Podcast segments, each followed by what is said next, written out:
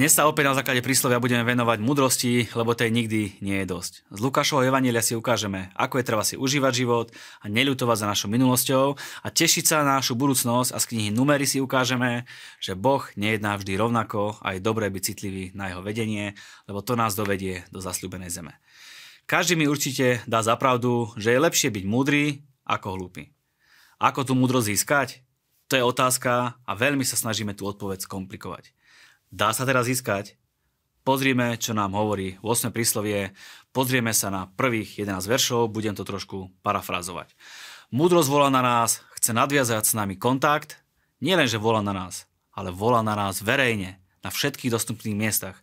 Čiže nie je problém ju nájsť, nie je ťažké ju nájsť. Kto teda chce, má k nej hneď prístup, neschováva sa nikde pred tebou. Nebude k tebe hovoriť nejaké hlúposti, ale len podstatné veci a veci, ktoré ťa posunú dopredu a budeš robiť len správne veci. To znamená okrem iného aj to, že nebudeš klamať, nebudeš hovoriť veci, ktoré ťa neposúvajú vpred, ale ako sa hovorí, zlé slova ti ani na jazyk neprídu. Múdrosť zmení tvoj jazyk, zmení tvoj prejav, zmení tvoju reč.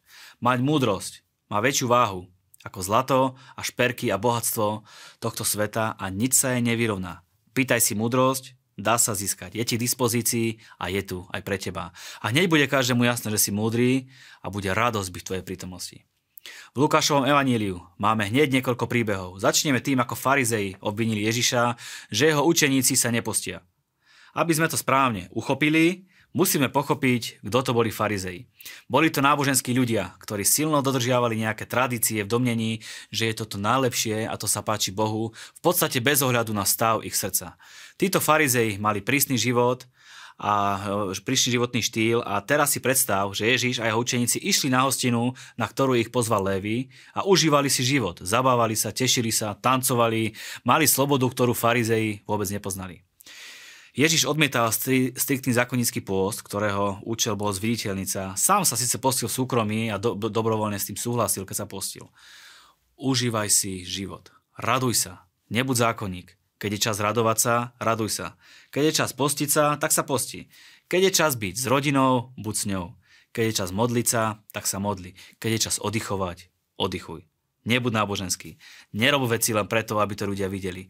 Ľudia to možno vidia, možno niečo dosiahneš, ale vidí to aj Boh a toho veru neoklameš. Ďalej čítame spory o sobote, ktorí mali zase farizei proti Ježišovi. Vidíte, stále do neho hustili, aby ho mohli chytiť za slovičko a nejako ho odsúdiť.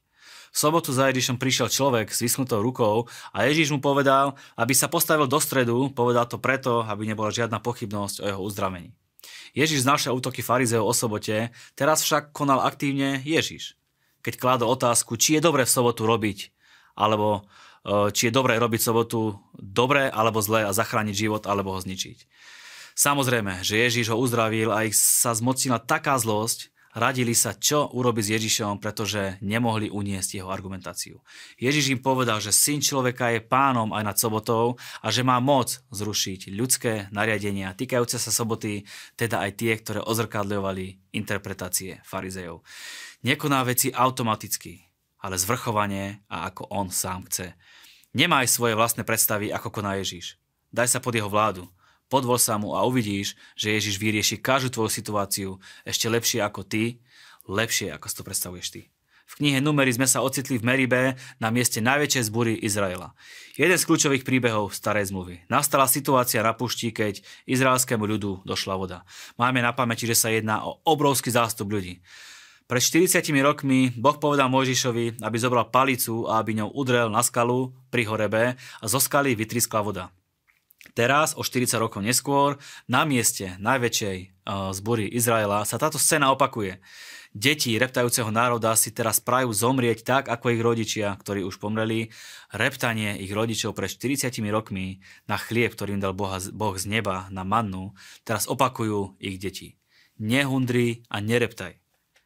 Nič, čo bolo v minulosti, nie je lepšie ako to, čo má Boh pre teba v budúcnosti.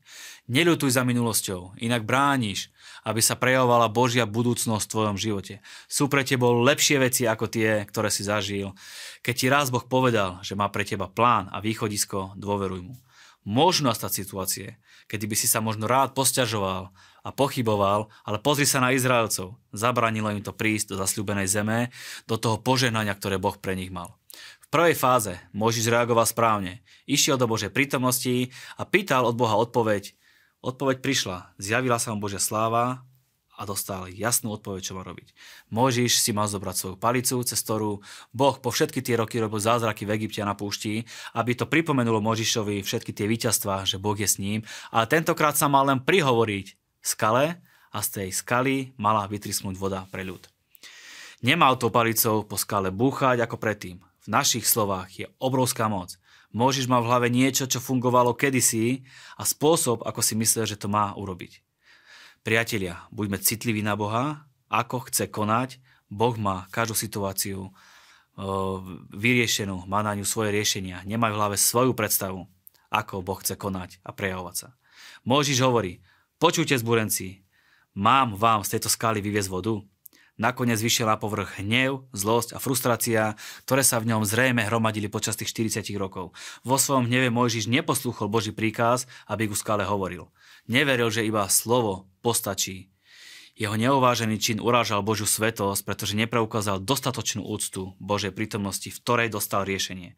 Nehundri, nereptaj, Boh ťa vovedie do zasľúbenej krajiny, na miesto, ktoré má pre teba pripravené.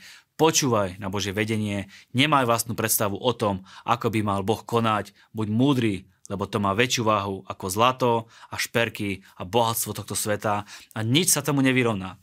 Hovor veciam v tvojom živote, hovor k problému, v tvojich slovách je obrovská moc a ty si toho dôkazom. Skúšaj to, aktivuj to, urob to aj dnes, nech je Pán s tebou.